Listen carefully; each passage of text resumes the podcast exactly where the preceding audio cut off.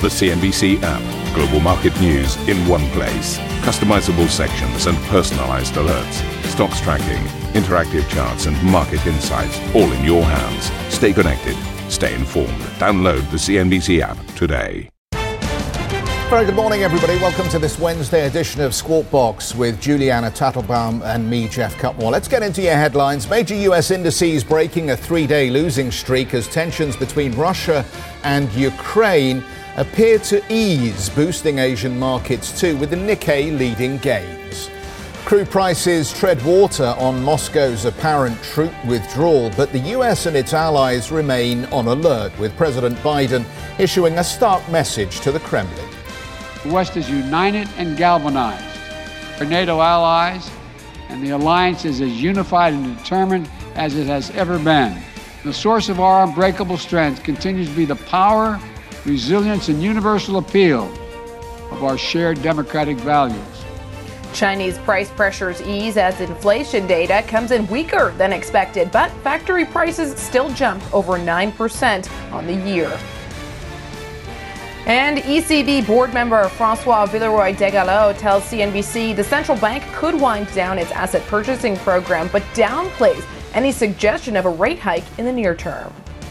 Forward guidance is important to give clarity, but it should not go so far as tying our hands. Any speculation about the calendar of a possible liftoff, referring to your question, is for me premature.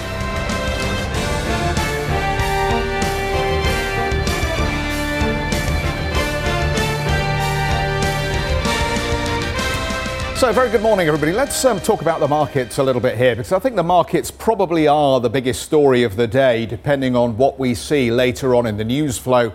The relief rally took a lot of people by surprise very early on in the session yesterday. You remember we were stood here at the wall and we looked at a negative open for the European markets, and then we started to get these flashes through uh, from IFAC suggesting that Russian troops that had been on military maneuvers were actually returning back to their barracks, some of them at least, but a, an awful lot of appropriate caution about exactly what that meant, and a lot of Western leaders like President Biden suggesting actually it's too early to get too excited about these reports.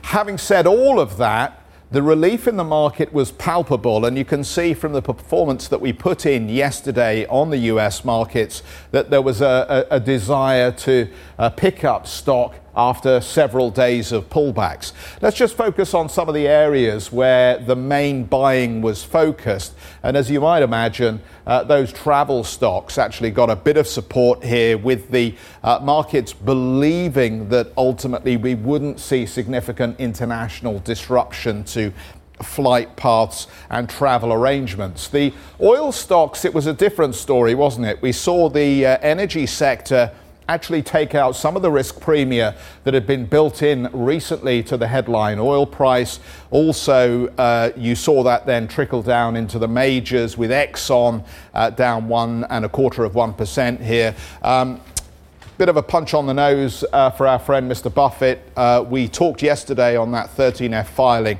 about increasing the stake in Chevron. The uh, stock is down uh, three quarters of 1%, as you can see, in ConocoPhillips also taking some of that shared pain. In terms of the uh, headline oil price, uh, the market fundamentals still continue to support, it would seem, uh, this uh, representation of a tightness of supply and still strong demand in economies post COVID. Uh, those that seem to have got on top, at least, of Omicron and are starting to reopen and have these uh, strong demands for um, oil, for industry, and for transport. So, WTI crude 92.25. Just a, a, little bit of pause and reflection, I think, on where the risk premium meets actual global demand. So, the Treasury market, uh, what did we see then? We saw a positive day largely for the equity markets.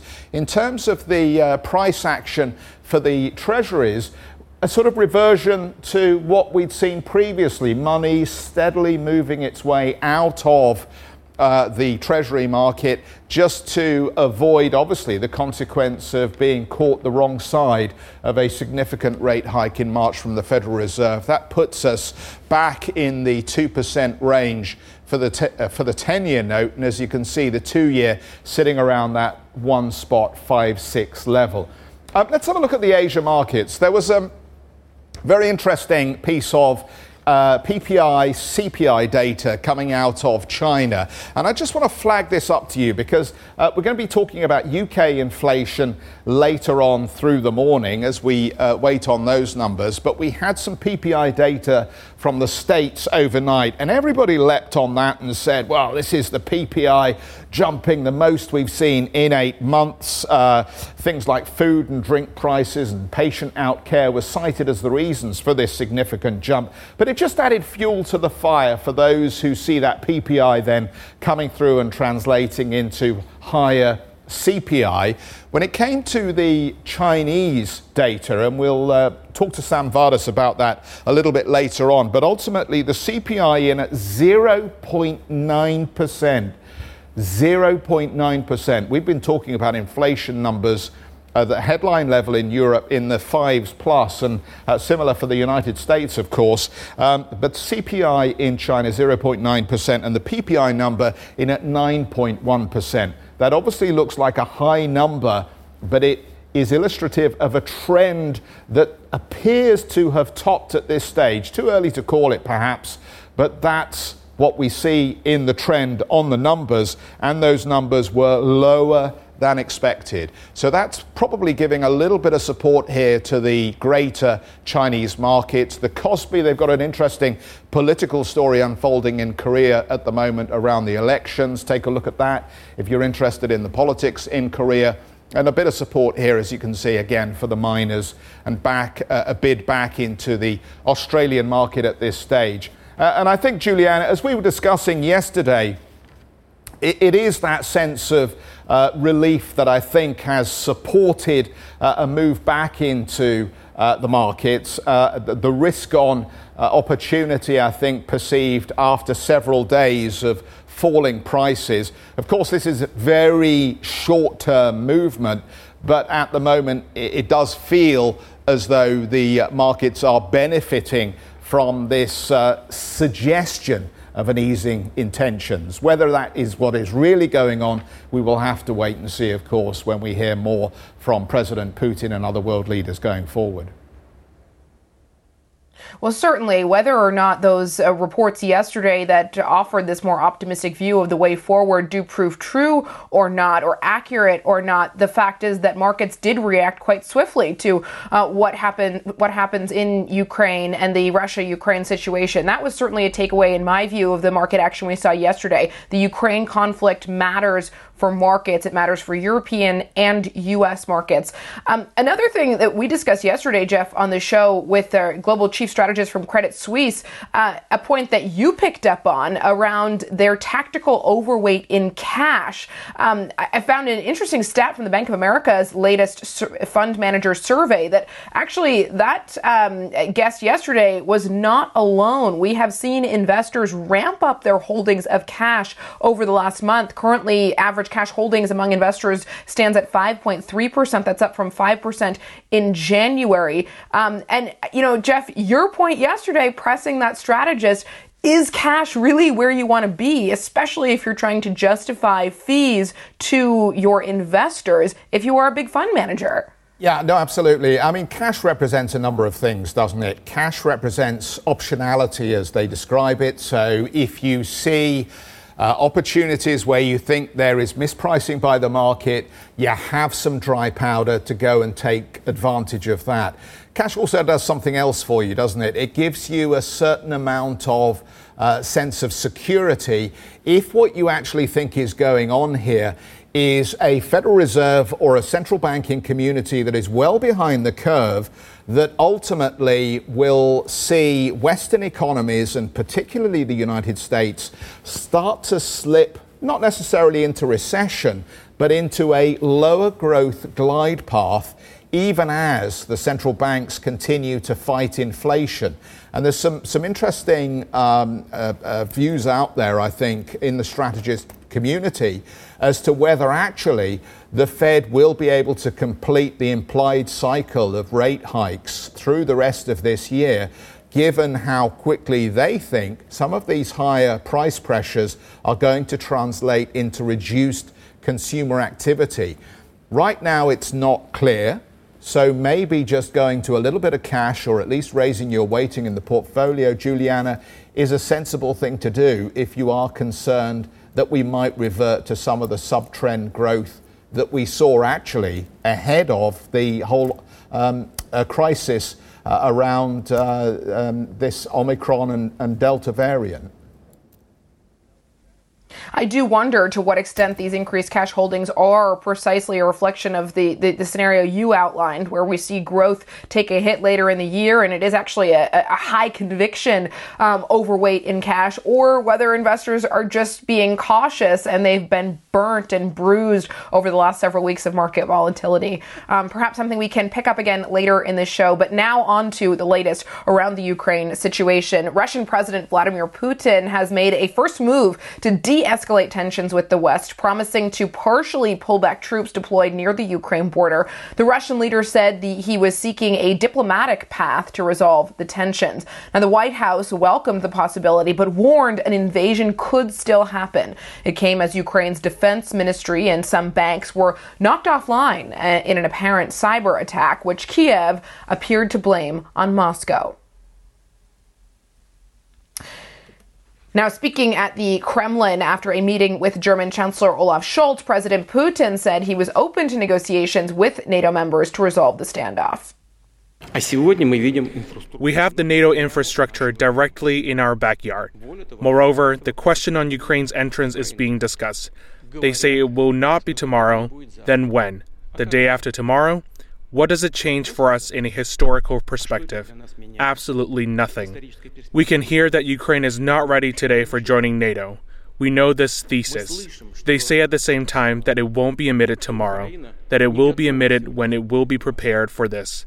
But for us, it can be late. Therefore, we want to resolve this issue now, right now, in the near future, during the negotiating process. President Biden promised to defend NATO members uh, with, quote, full force amid the crisis on the Ukraine border. Biden pledged his support to the alliance's collective defense rule, known as Article 5, where an attack against one NATO country means an attack against all members. The president also repeated that his administration is open to talks with the Kremlin. Biden says he is not seeking a direct confrontation with Russia, but is ready to hit back with economic sanctions, including potentially shutting down a key gas pipeline. If Russia proceeds, we will rally the world to oppose its aggression. The United States and our allies and partners around the world are ready to impose powerful sanctions on export controls, including actions that did not, we did not pursue when Russia invaded Crimea in eastern Ukraine in 2014. We put intense pressure on their largest and most significant financial institutions and key industries. These measures are ready to go as soon and if Russia moves. We'll impose long term consequences will undermine Russia's ability to compete economically and strategically. And when it comes to Nord Stream 2, the pipeline that would bring natural gas from Russia to Germany, if Russia further invades Ukraine, it will not happen. Silvia joins us now in Brussels, where the NATO defense ministers meet today to discuss the ongoing crisis. Silvia, what exactly is on the agenda? What are um, these NATO defense ministers going to be discussing today and weighing up? Well, there are different issues on the table, and of course, the big focus, Julianna, is understanding whether or not Russia is actually withdrawing some of its military troops. I have to say, though, that the comments that we have received over the last 24 hours do suggest that there's a lot of doubt here in Brussels about what, about whether that's actually the case. For instance, We heard from uh, NATO's Jens Stoltenberg on Tuesday, and he said that NATO has seen in the past Russia removing some of its military troops, but leaving equipment on the ground and then returning to these positions later on. And so Jens Stoltenberg said on Tuesday that at this moment they have not seen any de escalation. There are signs from Moscow that uh, diplomacy should continue. This gives grounds for cautious optimism. But so far, we have not seen any sign of de escalation on the ground. Russia has amassed a fighting force in and around Ukraine unprecedented since the Cold War. Everything is now in place for a new attack. But Russia still has time to step back from the brink, stop preparing for war, and start working for a peaceful solution. Now, this opinion was also shared by the United States ambassador to NATO, Julianne Smith. She also said on Tuesday that these reports and these comments from Russia about potentially withdrawing some of its troops need to be verified all we have seen, unfortunately, is escalation. We've seen Russia move forces closer to the border of Ukraine in greater and greater number. We've seen some of the enablers arriving on the scene, the prepositioning of equipment. We've seen various supporting elements arriving there very close to the border, both in Belarus and on the border uh, of Russia's border with Ukraine. We have also noticed today that Russia is claiming that they are moving towards some sort of de escalation. We are monitoring the situation. You may remember in late December last year, Russia made a similar claim that at the moment, I think it was the last week of December, that Russia was de escalating. At that moment, when we went in to verify, we actually found no signs of that. So NATO officials have described the mood at the moment as cautious optimism. And this optimism, Jeff, comes from the fact that Russia has not yet closed the door to diplomatic conversations, not because of the reports of the comments that it is indeed withdrawing troops from close to the border of Ukraine. So let's see what will happen there, whether this is actually verified in the coming days. Silvia, terrific. We'll catch up with you a little bit later on. Thanks so much for the coverage. Still to come on the programme this morning, France's central bank governor says the ECB is keeping all options on the table as the pressure continues to mount for it to wind up asset purchases. We'll bring you Annette's exclusive interview in just a few moments.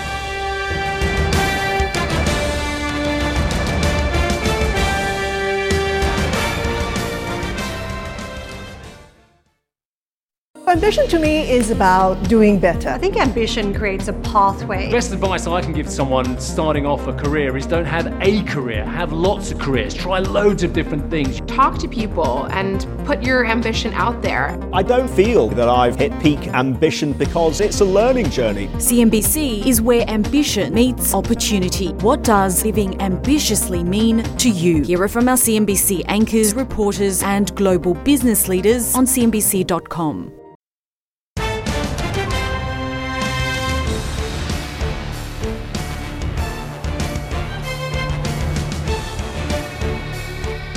Welcome back to the program. A Republican boycott has held up a vote on President Biden's five Federal Reserve appointments. GOP senators are wary of the nomination of Sarah Bloom Raskin as the vice chair for supervision, demanding more information on her previous work for fintech company Reserve Trust.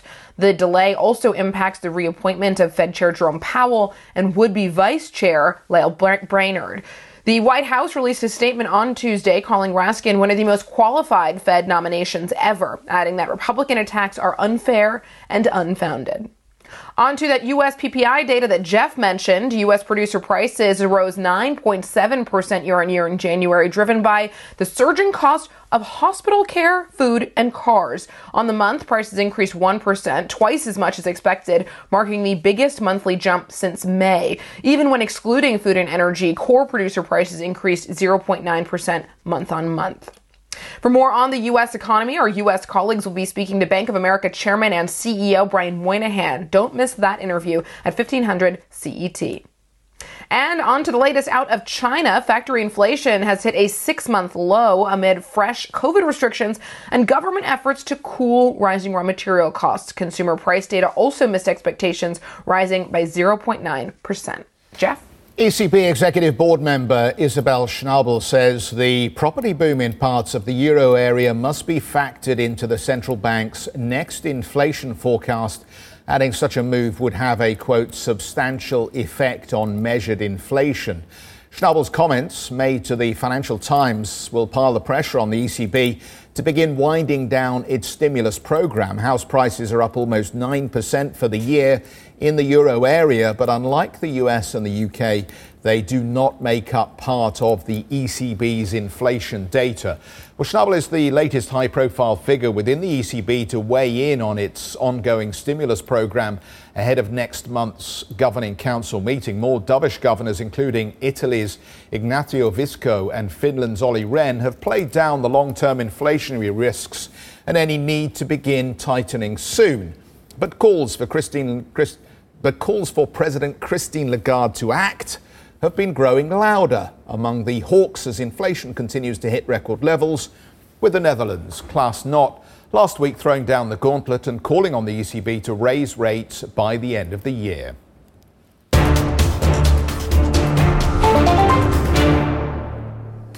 Well, let's uh, talk some more about the uh, ECB story. France's central bank governor, Francois Villeroy de Galhau, has told CNBC in an exclusive interview that the ECB's asset purchase program, or APP, could be wound down by the third quarter if market conditions allow. However, de Gallo stressed the ECB must keep all options on the table when it comes to its next policy move and refuse to commit to any rate hike timeline.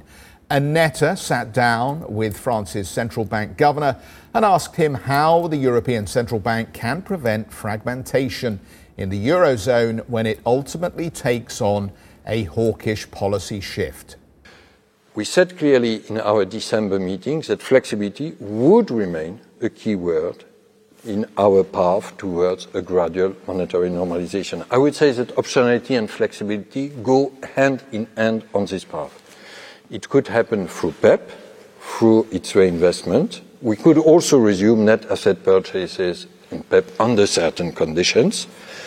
But it's a more general principle, uh, and we should have Uh, in our virtual toolbox some contingent options to, address flexibility. Let me stress one last element on that. Gradualism helps, obviously, to prevent markets overreactions. And as long as we have a very important balance sheet with reinvestments. We have a strong presence on the markets. It also helps to prevent destabilizing effects or overreactions. If you're seeing yields rising further, would that um, be a concern for you and the ECB? Because clearly financing costs will be higher for many countries. Uh, again, our aim is price stability. We make monetary decisions we have a monetary stance, and then we have to ensure the right monetary transmission. If we see unwarranted phenomenon, and let me stress these two words, both are important, Uh, then we would act. And we have several examples in the past where we were efficient. By the way, we have now 20 years of the euro as cash for citizens. It's a success, a huge success, through several crises. So I think the ECB played its role in managing monetary policy in this very specific environment successfully. So we have the trust of European citizens. It's also due to this track record.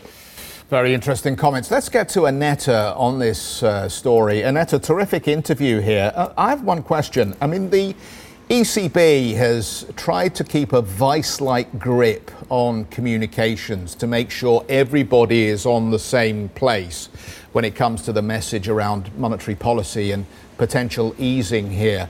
Um, do we think that um, this is coordinated communication from these more dovish speakers? Or are they speaking out of turn, given what we've heard from Christine Lagarde? I think if it comes to the governing council, it's coordinated. The, the executive part of the governing council, it's coordinated uh, communication because uh, nobody wanted what happened after the last press conference. That was a miscommunication or communication mishap.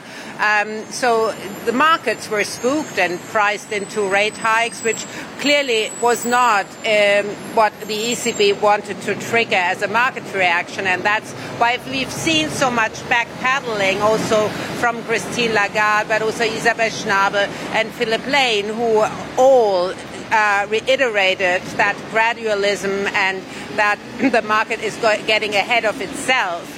Uh, but let me bring you back to that interview because I think it's clearly also testing the waters that someone from the governing council and uh, also uh, with Villeroy de Galhau, one of the most influential uh, central bankers in the eurozone, next to the new Bundesbank president, uh, is stepping out and calling for an end of APP as soon as the third quarter. Because clearly it's all about sequencing, but still it's also all about exiting the net asset purchases because clearly in that that forward guidance which the ECB has set it.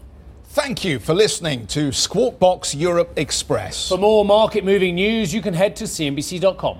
Or join us again on the show with Jeff Cutmore, Steve Sedgwick, and Karen Tso, weekdays on CNBC.